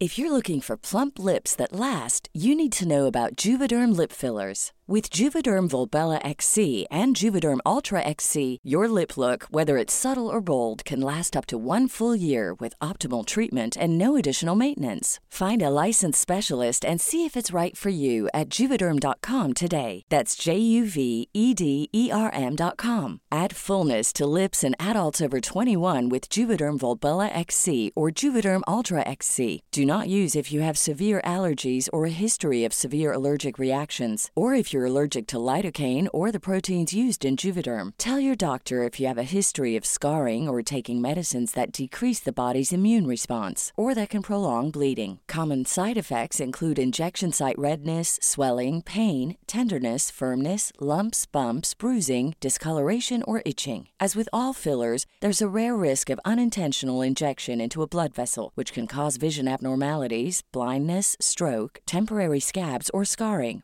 For full important safety information, visit juvederm.com.